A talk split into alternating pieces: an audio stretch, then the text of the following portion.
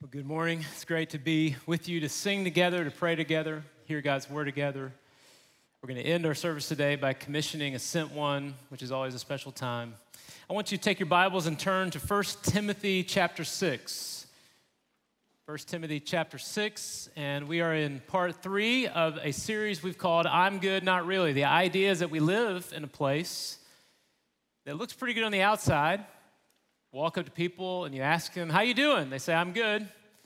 But often, often under the surface, there's a lot of challenges that need to be addressed. And we're going to look at that today through 1 Timothy chapter 6. In 2013, there was a teenage young man named Ethan Couch, 15 or so. Ethan made a lot of destructive decisions, grew up in a very privileged household, got hooked on drugs, alcohol. He had stolen a bunch of beers from a Walmart, was driving down a road near Fort Worth, Texas, with a buddy of his. And at the same time, a woman and her daughter had had a flat tire. They pulled over, and a good Samaritan, actually a student pastor in the Fort Worth area, pulled over to help them with along, along with another passenger. Ethan did not see them in his drunken state and slammed right into that car, killing all four of those individuals. He stood before a judge in Tarrant County, and his defense attorney claimed that Ethan suffered from something called affluenza. Now, that's a term that was used by psychologists to talk about some of the dangers and deceptions that come by living in an affluent household. And they claim that Ethan had, was unable to make decisions around right and wrong based on his affluence, and he was given 10 years of probation because of that claim. We all push back against that, thinking that's ridiculous, and are a little bit shocked in that you could get away with that. But all of us, to some degree, struggle with affluenza. We live in a very affluent culture, a very affluent part of the city. A lot of us have means. And the Bible has a lot to say about money, about those who are wealthy. I, I, told you a few weeks ago that the demographics said that if you live here in the East Cobb, North Atlanta area, you are part of the power elite. I mean, look at all the elite people around you right now. Well, 1 Timothy 6 is a word written to people who had financial means. And I think it's a wonderful passage that gives us instructions of what to do with those means. So, whether you're a teenager, you're an older adult, anywhere in between, I think this is a very instructive passage to us. And I'd like for, to read it with you. Uh, 1 Timothy chapter 6. Please stand as I read God's word for you. 1 Timothy chapter 6. We're going to look at verses 17 through 19. 17 through 19. And this is what Paul, obviously inspired by the Holy Spirit, says to a bunch of rich people Instruct those who are rich in this present world not to be conceited or to set their hope on the uncertainty of riches, but on God who richly supplies us with all things to enjoy. Instruct them to do good, to be rich in good works, to be generous and ready to share, storing up for themselves the treasure of a good foundation for the future, so that they may take hold of that which is truly life. Father, we're going to dive right into a subject that a lot of us are uncomfortable with today. I pray, Lord, that you would speak to us through your word and to do what only you can do, which is to teach, to correct, to rebuke, to use your word to train us in the righteousness that you desire us to have in our life. And God, I pray that your voice would be the loudest voice in our ears, especially on this topic of affluence and wealth and money. We give this time to you, Father, and we ask you to speak to us. And we'll pray in Jesus' name. Amen.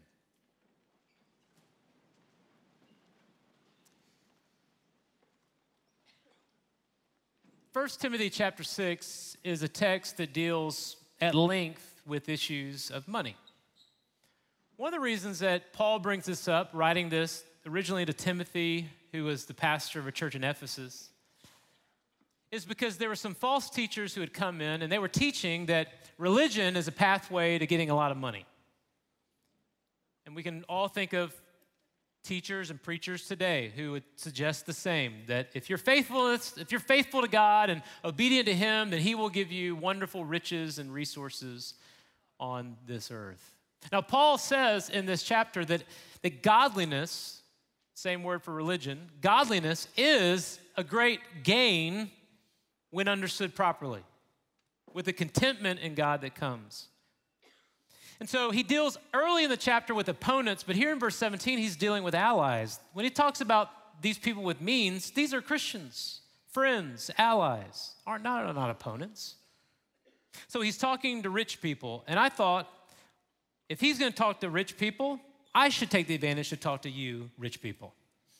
Now, let's be honest, we struggle with that term. If I were to ask you, all right, everyone who's rich, raise your hand right now. Like everyone who, you know, no one in here feels comfortable doing that. And it's often because we compare ourselves to people around us. We don't think about how our finances stack up to people around the world. And you know, like I do, that compared to a lot of places in the world where people are barely getting by, people don't have food for today, people don't have clothing, they don't even have clean drinking water. We all know intellectually that we are the rich people, that we are the wealthy people. And technically, being rich means that you have more than you need to survive. But in case you're not convinced, I thought I'll give you a little help just to convince you that you are filthy rich. Because you filthy power elite people, you suffer from first world problems, don't you? I mean, for instance, these are some of the things that you probably suffer through on, on a daily basis, maybe even more times than one. Like, for instance, like when you have to do a software update that requires you to restart your computer, that's a first world problem. Poor cell coverage, first world problem. Phone battery dying, or what you might consider low battery anxiety, that is a first world problem. Your treadmill is broken, so you have to run outside. That's a problem. You can't find your AirPods. That is a first world problem. You get a bad haircut, you have to watch ads on YouTube. Are you kidding me? First world problem. Your package took more than 24 hours to get to your house. First world problem. You, you've got a closet full of clothes and nothing to wear. Amen, men? All right, just kidding. All right, first world problem. Or, or you've got a fridge full of food and nothing to eat. First world problem. You have to pay money. I mean, think about this. You have to pay money for this storage facility to keep all the stuff that you can't put in your already stuffed house. First world problem. You're frustrated. They keep calling you about your car insurance. First world problem. You got blisters because of your new shoes, first world problem. You have to sit next to a child on an airplane, first world problem. There's this long line at the coffee shop, and they misspelled my name on the cup. First world problem. You've got a chipped fingernail with that polish. And how about this? I mean, look, one pillow is too low, two pillows way too high. First world problem. You're running out of hot water, first world problem. You can't decide what Netflix show to watch, first world problem. And this is probably the worst. It's Sunday, let's go to Chick fil A. Oh, wait a minute, it's Sunday. First world problem. You filthy rich people.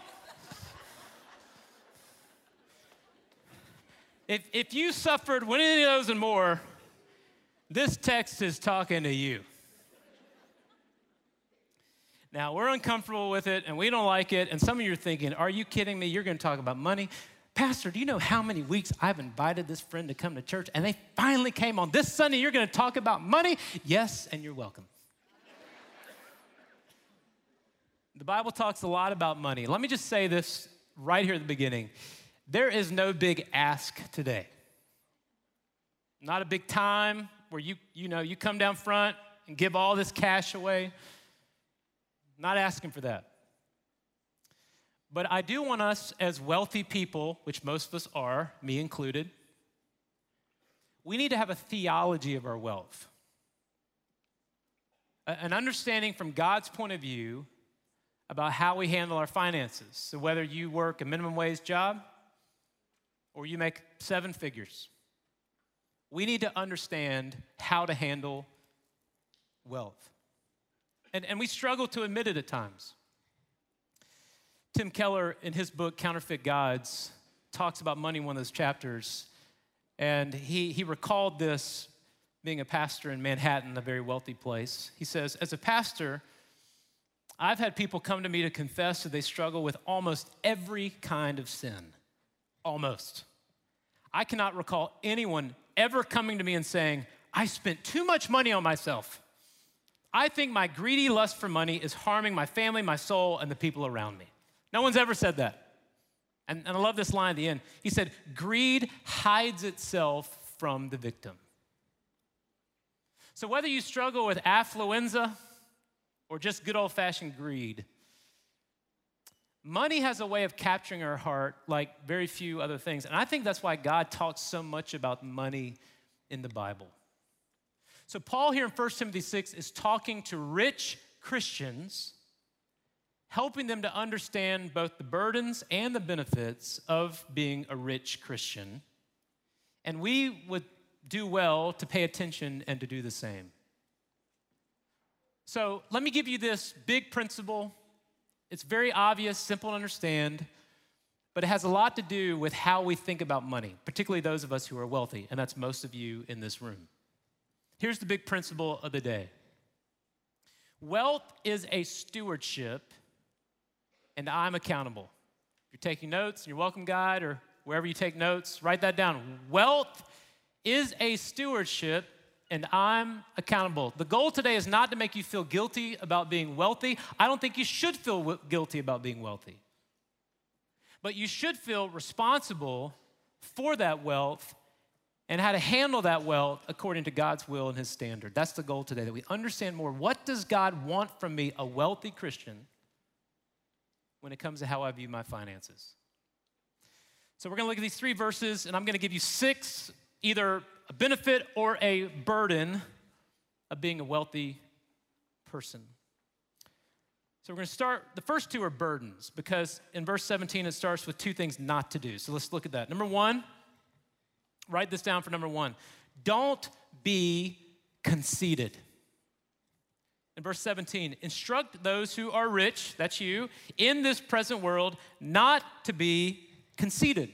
To be conceited is to be prideful, to use an old fashioned word, to be haughty, to think more of yourself. And money has a tendency, because we attach status and money to power and identity, it has a way of latching onto us that can make us think that we are more than we are according to God's view. And I love how Paul attaches his eschatology to it, his understanding of, of the eternal world and, and this world and the interplay between those two things. What did he say? To those who are rich, where? In this present world. Your richness in the way you think about it now may not extend into the eternal world. But some of you, for whatever reason, were born in affluent households, in an affluent community, and compared to the rest of the world, you are affluent. So you are right now rich in this present world, but be careful that you don't become conceited. There's a danger there. Go back in your Bible to uh, verse 9 and 10, 1 Timothy 6, 9 and 10. This is one of the more misquoted verses in the scriptures. He says this, countering some of these false teachings. But those who want to get rich fall into temptation and a trap, and many foolish and harmful desires which plunge people into ruin and destruction. For the love of money is a root of all sorts of evil, and some by longing for it have wandered away from the faith and pierced themselves with many griefs. Does this text say money is the root of all evil? Does it say that? What does it say is the root of evil? The love. The love of money is morally neutral. There's not anything good or bad about money. But if you have a love for money, it can become an evil that can do several things. I love some of the word pictures here. It can become a trap. Think about an animal walking through the woods that steps into a trap. It can plunge you into ruin. Imagine going out into the middle of the ocean and you jump off a boat with a huge boulder tied to your ankles, you are going to plunge to the bottom of the sea. That's what he says a love of money can do to your life. And he says it can allow you to wander away from the faith. Two weeks ago, I told you the story of Naaman. Remember? He was healed of leprosy, but I didn't tell you the whole story. If you keep reading 2 Kings chapter 5, you're going to also be introduced to a man named Gehazi. Now, when Naaman was healed, he offered an offering to Elijah the prophet as a way of saying, Thank you to this God who has healed me. And Elijah told him, No, I don't want it. And instead of, or excuse me, Elisha, and, and Elisha's servant Gehazi, when he heard about the offering, went and tricked Naaman, and Naaman gave the offering to him. And, uh, and because of his greed, he came back, and God judged Gehazi with leprosy as a judgment against his greed. Paul says to those of you who are rich, be careful because riches can allow you to become conceited. That's the first thing not to do. Here's the second burden he says, number two don't set your hope on money. Don't put your hope on money. Hope in the Bible is not just a wish. Man, I hope, I hope it doesn't rain today. That, that's how we view a wish. No, hope in the Bible is a confident expectation that God will do what he says he will do. And he says, don't put that hope, that confident expectation on money and wealth and riches and stuff. You know why? Because it is uncertain.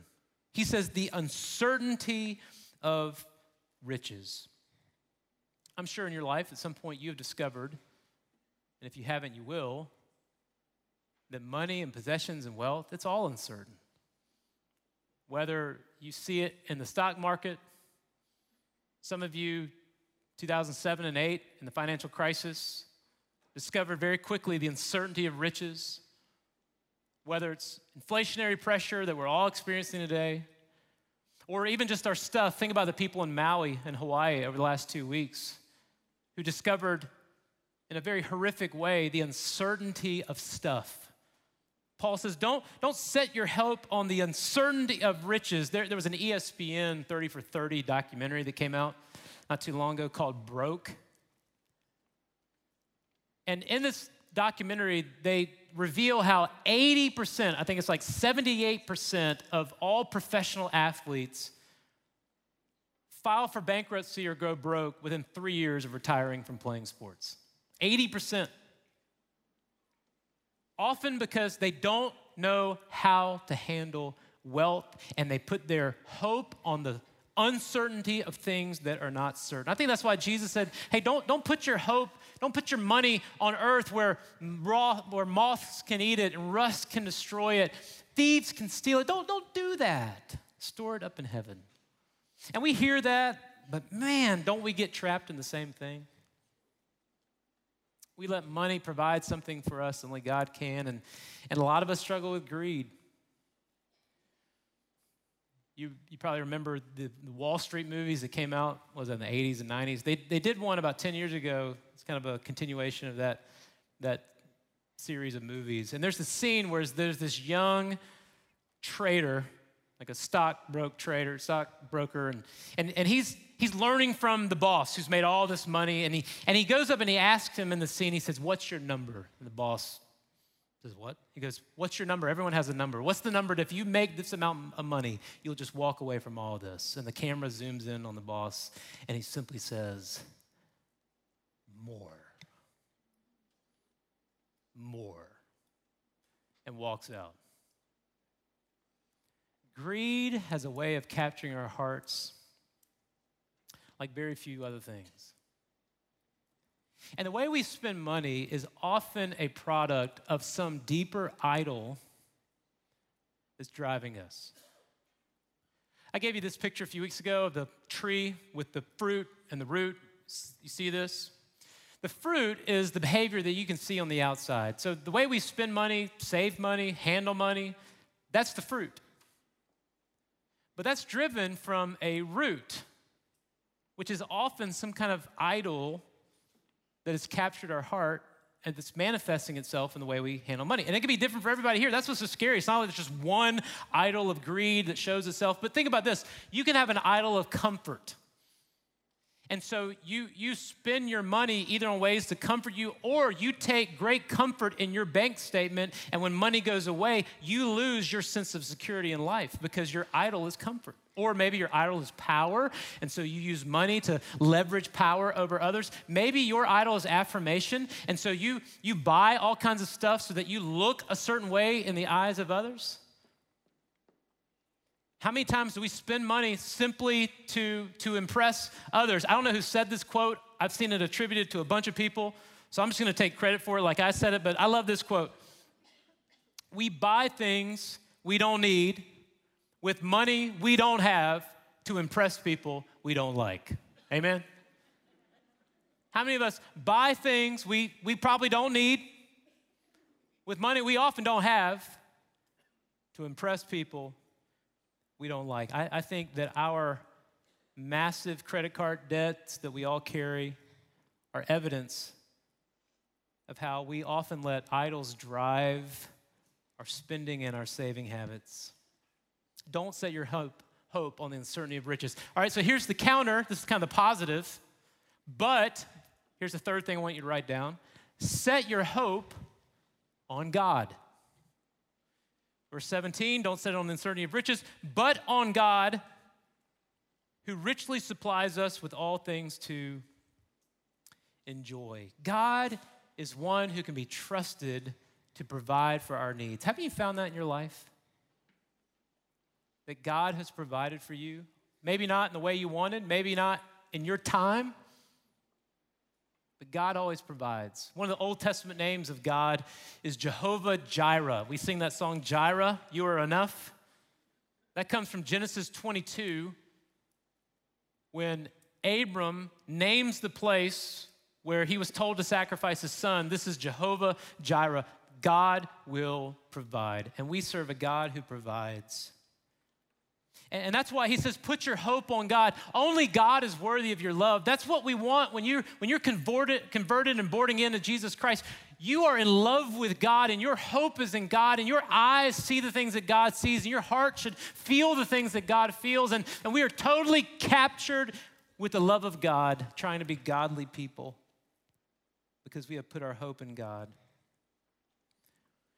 When Jesus said in Matthew 6, don't store up your treasures on earth, but store them in heaven. He, he gave this little image. I think it's so captivating. He says, right after that, he says, if your eyes are clear or good, your body's filled with light. But if they're not, they'll be filled with darkness. And then he says this interesting thing you can't serve two masters. You can't serve both God and money. I think what Jesus is saying there is that if you see money and life the way God does, you're filled with light. If your eyes are blinded and your hope is not on God, but the uncertainty of riches, your body's full with darkness. But he says, set your hope on God. That's where our real worth and identity comes from. Sometimes we throw out this, you know, thing like someone's worth something. Like for instance, I looked this up this week about who, who's the richest person on the world, in the world, the wealthiest person in the world and I, I found this on the internet, so it has to be true. But this, this is what it said. I never heard this guy's name. Bernard Arnault. He owns several different luxury brands. He is worth $211 billion. Billion. And that's not to say he didn't work hard for it. As the old saying goes, the first billion is the hardest. Everyone knows that. But what we say is something like this Bernard Arnault is worth $211 billion, but that is not true. He may have $211 billion, but he is not worth $211 billion simply because God is the one who gives us our worth. Amen? God gives us our identity. What matters is what God says about us. So Paul says, don't set your hope on money, set it on God. Don't put your hope in, in money that comes and goes. Put your hope in God who stays. Don't put your, your money in hope that goes up and down. Put, put, your, put your hope in a God who is faithful. Don't, don't put your hope in money that can plunge you into ruin Put your hope in a faithful God who gives you a secure foundation. And, and I love one of the qualifiers he gives in 1 Timothy. What does he say about God?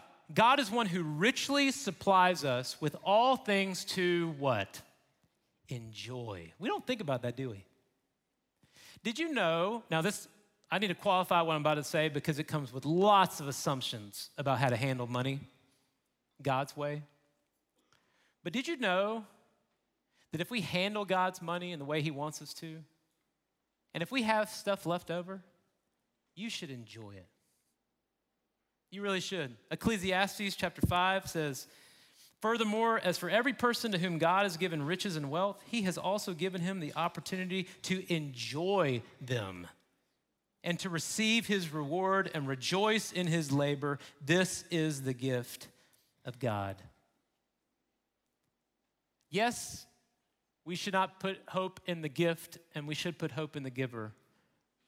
But one of the ways that we glorify God is by enjoying what he's given us. Now, let's get to more the practical stuff. What do you do with your money? All right, number four. Notice what Paul says next. He says, Be rich in good works. Verse 17 says that instruct them who? Instruct the rich people, y'all, to do good and to be rich in good works. In other words, if you are wealthy, you have a platform, you have influence, you have resources, and because you have those things, and that's for mostly every person in this room, leverage it by being rich first in good works, good deeds. Let your life exude in serving others. When the Bible talks about good deeds, it often describes good deeds as those menial tasks like Jesus washing the feet of his servants, his disciples, in a way that demonstrate that you are a servant of the Lord. If you are a wealthy person, you should be the first to sign up to do the jobs, not so everyone applauds you or goes on social media or we name a building after you, but you recognize that everything that you have is from God, and I want to do everything I can to prove that I'm here to serve Him and nothing else. Tony Dungy, who is the Hall of Fame football player and coach who coached the Tampa Bay Buccaneers, now the broadcaster. Um, I'm told that when he lived in Tampa Bay, and he may still live there, I don't know, but when he was coaching the Tampa Bay Buccaneers, he was a member of Idlewild Baptist Church in the Tampa area. And it was said of Tony and his wife that when they were there on Sundays, you know where they served? In the nursery. Can you imagine dropping off your kid and the coach of your city's team is sitting there taking your kid? You'd be like, hey, could you sign his forehead? Could you do that real quick? You know, but I love that. Here, here's a man who loves Jesus and he says, Look, I'm here to serve. You need me to serve in the nursery? I'll serve in the nursery. If you're the wealthiest pe- people in this church, you should be signing up first to do this menial task that no one else to do. Now, if you're wealthy enough to afford at your house a maid, someone to cut your yard, to do those other things for you, awesome. I don't think you have to feel guilty for it if you can afford it and bless them and help provide income for them. Wonderful. But guess what? When it comes to the house of God, you're the maid. You're the servant. You're the one signing up to do the hard jobs, to wash the feet. Be rich in good works. We're doing Move ATL this week. Why do we do that? Because we need to be reminded at the end of the day, we are servants. We are servants. And I know I've said this a bunch of times, but I'll say it again. The best way to know if you are a servant is to see how you react when you're treated like one. Be rich in good works. Number five, write this down. Be generous. Be generous. He says not only in 18 to be rich in good works, but then goes on to say, be generous and ready to share. That, that word generous is a fascinating word because it means something like this. If you were to translate it very literally into English, it would translate something like this that you are good to give. You're, you're prepared, you're ready, you're eager to give. That we, as people born again by the blood of Jesus, we, we should be generous with what God has given to us, ready to give knowing that, that, that God's given us more than we need and that we are accountable for the wealth that He has given to us. Giving is the great antidote to greed. Remember Zacchaeus? Wee little man? Remember him? Radically had his life changed by Jesus. And what's the first thing he does? He gives. That's what happens when your heart is taken by God and you're born again and you're converted and you receive the gift of salvation. You have a desire to want to give and to be generous, and God asks us to give. I don't have time to go through a whole theology of tithing and offering, but let me give you a very quick synopsis. In the Old Testament, Abram tithes to Melchizedek, a tenth. Tithe literally means a tenth. So he tenths to Melchizedek. Hundreds of years later, the Mosaic law comes and has codified all the rules and regulations for Israel regarding tithes and offerings. And offering is anything above a tenth, anything above a tithe. And in the new covenant, Jesus in Matthew 23 gets on to the Pharisees because they had made tithing such a legalistic thing and they had forgotten the heart behind it, but he never refutes the practice of tithing. And what you see in the New Testament is that 10% is really the floor of what Christians are called to do to give back to the house of God and to serve those through their tithes, their tenths, and their offerings, anything above a tenth. So that's why we ask you to give. I mean, every single Sunday, someone gets up here and says something like this God has been generous to us. He asks us to be generous to Him and to His people, and so you should give. So every week we say, hey, give to johnsonferry.org. Back there it is right there. You see it right there. See, pops up. Even as I say it, it just pops up. It's the whole AI thing we got going on. Just kidding. give, or you can give at the buckets at the end. But let me ask you a super uncomfortable question. And I'm going to ask you this question, and you need to know the answer to this question. You don't need to share this question with me. You don't have to share it with your neighbor. But you need to know the answer to this question. And by the way, the question I'm about to ask you, God already knows the answer to this question. And here's the question I want you to think about the last two months, eight weeks ish, last two months. Here's the question What percentage of your monthly income is given to God? You don't have to share with your neighbor, but you might want to write it down, put in your phone. You need to know the answer to that question if you're a believer in Jesus. And God already knows the answer. Now, let me give you a little secret. And this might surprise you. God doesn't need your money. God's not in heaven right now going, man, my 401k is struggling We're up in here. Man, the inflation up here, the pavement, the gold, God, going up. God doesn't need your money. Generosity and the call to be generous is not something that God wants from you like He needs your money. It's something that He wants for you. Because God recognizes that money has a grip on your heart like few other things, and only the grace of God and the salvation through Jesus and, and the addiction breaking power of the Holy Spirit can release your heart, be captivated by God. And it shows itself in how you give. And that's the kind of thing that we, as disciples of Jesus, need to always come back to. We need to teach it to our kids or grandkids. One of the things I love to do every single week is I, I send a letter to the people of Johnson Ferry who gave a first time gift. I don't know how much you give. I don't want to know the amount. I just know that you gave. And so I send you a letter, say, thank you for giving. It makes a huge difference. And one of the things I love to do is when I get a letter from a kid, or I get to send a letter to a kid, seven year old, 10 year old, 12 year old, who gave. I don't know if they gave 10 bucks, 100 bucks, I have no idea. But you know what I always think? Beyond just gratitude to, for God, I think, way to go, mom and dad. Way to go. Be generous and ready to share. And the last one, number six, goes with it. Invest in eternity.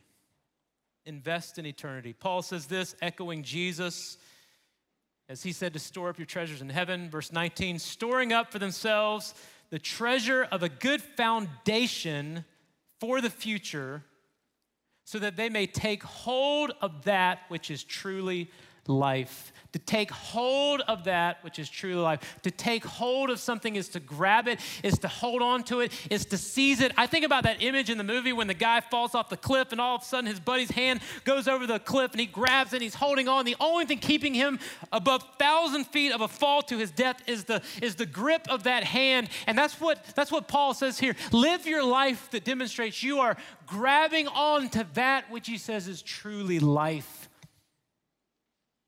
Your career is not truly life. Your bank account is not truly life. Your spouse is not truly life.